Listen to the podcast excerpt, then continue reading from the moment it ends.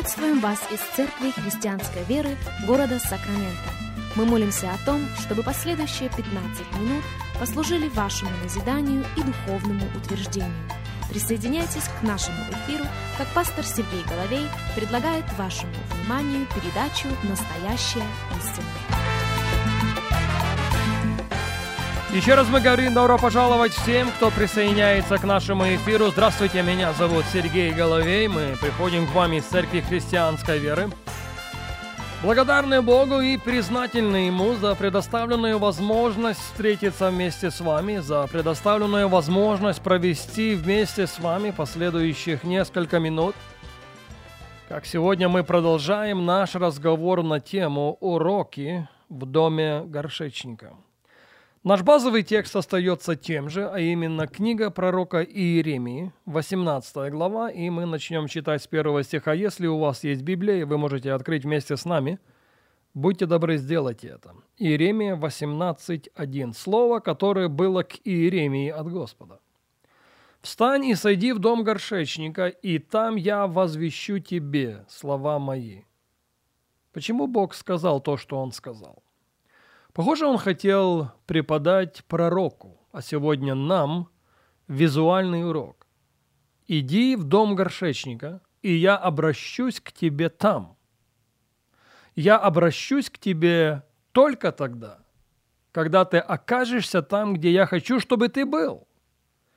И наблюдал за процессом, за которым я хочу, чтобы ты наблюдал. «Встань, сойди в дом горшечника, и там я возвещу тебе слова мои». Третий стих. «И сошел я в дом горшечника, и вот он работал свою работу на кружале. И сосуд, который горшечник делал из глины, развалился в руке его.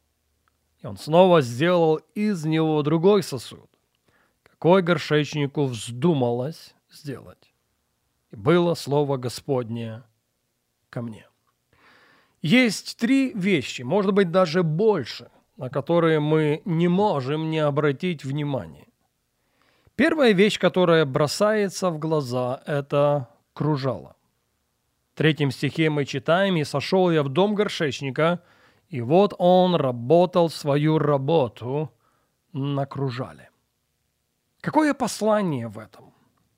Послание сводится к тому, что наш Бог – это Бог процесса. И чаще, чем реже, его процесс напоминает собой цикличность. Именно здесь подавляющее большинство из нас не сдают экзамен. Потому что во время процессов, в которые Бог вовлекает нас, очень многие вещи, если не все, кажутся чересчур уж монотонными.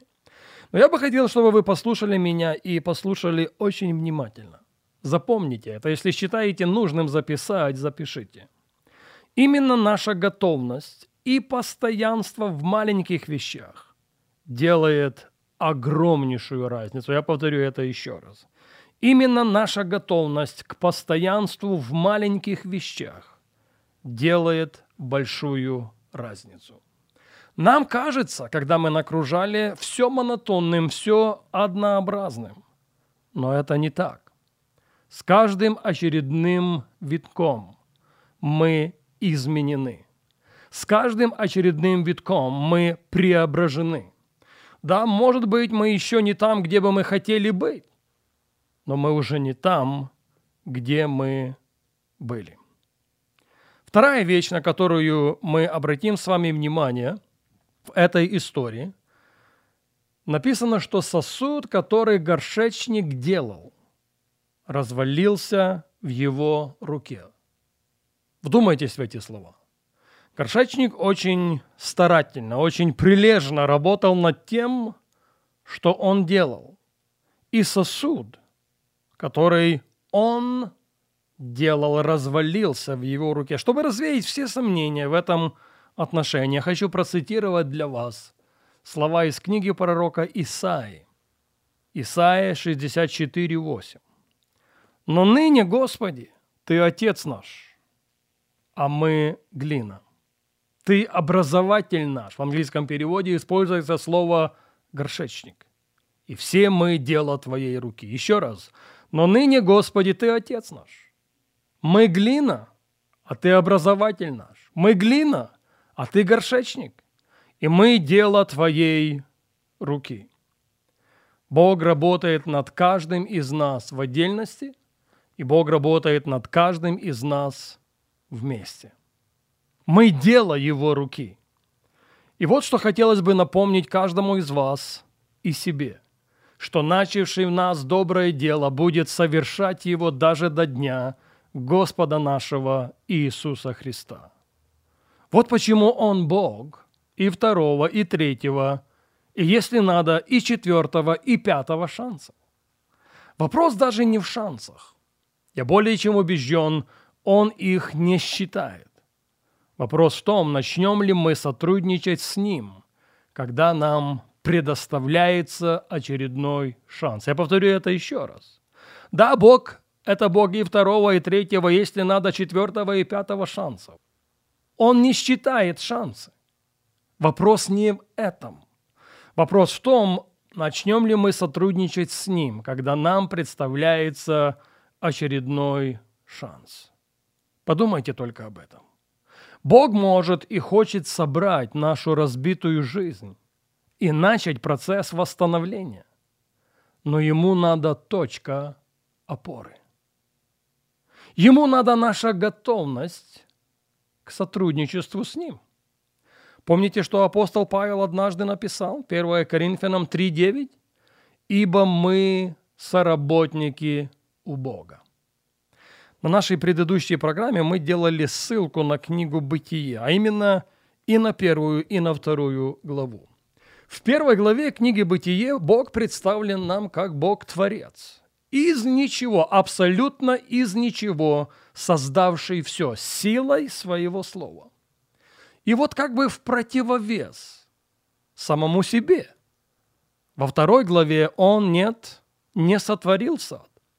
Во второй главе он насадил сад. В первой главе он представляет себя человечество как Бог, творящий абсолютно все. Во второй главе он представляет себя человечеству как Бог процесса. Так вот, коль разговор о второй главе книги «Бытие», то именно там мы с вами читаем следующее, что Господь не посылал дождя на землю. Знаете почему? Господь не посылал дождя на сотворенную им землю, потому что не было человека. Не было того, кто мог бы ее возделывать. Другими словами, у Бога не было сотрудника, у Бога не было соработника. Проблема не в том, пошлет ли Бог дождь или нет. Проблема в том, найдет ли Он человека, который согласится возделывать землю. Найдет ли он человека, который согласится возделывать свой сад, свой семейный сад? Найдет ли он человека, который будет работать в своем саду взаимоотношений с Творцом? Найдет ли он человека, готового к взаимодействию? И, кстати, проблема человека всегда была и оставалась. В книге пророка Иезекииля в 22 главе в 30 стихе мы читаем «Я искал у них человека, но не нашел». Не нашел сотрудника. Не нашел того, кто гораздо был возделывать свою землю, повторяю далеко не первый раз. Кто гораздо был возделывать свою почву, кто гораздо был возделывать свои взаимоотношения, кто гораздо был возделывать свой окружающий мир, но не нашел. Поэтому позвольте мне сегодня оставить вас с вопросом. И вас, и себя.